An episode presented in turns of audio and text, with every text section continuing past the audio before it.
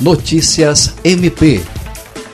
A Procuradora-Geral de Justiça do Ministério Público do Estado do Acre, MPAC, Cátia Rejane de Araújo Rodrigues, recebeu em seu gabinete, durante uma visita de cortesia na manhã dessa terça-feira 1, a primeira-dama do Estado, Ana Paula Cameli.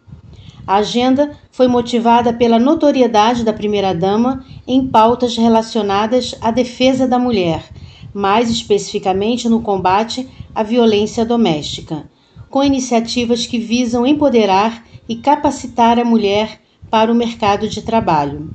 Na oportunidade, a procuradora agradeceu a presença de Ana Paula e destacou que o MPAC tem um trabalho amplo na defesa dos direitos da mulher e atua muito além da sua atribuição processual, mas em defesa da vida, por meio de iniciativas do Centro de Atendimento à Vítima.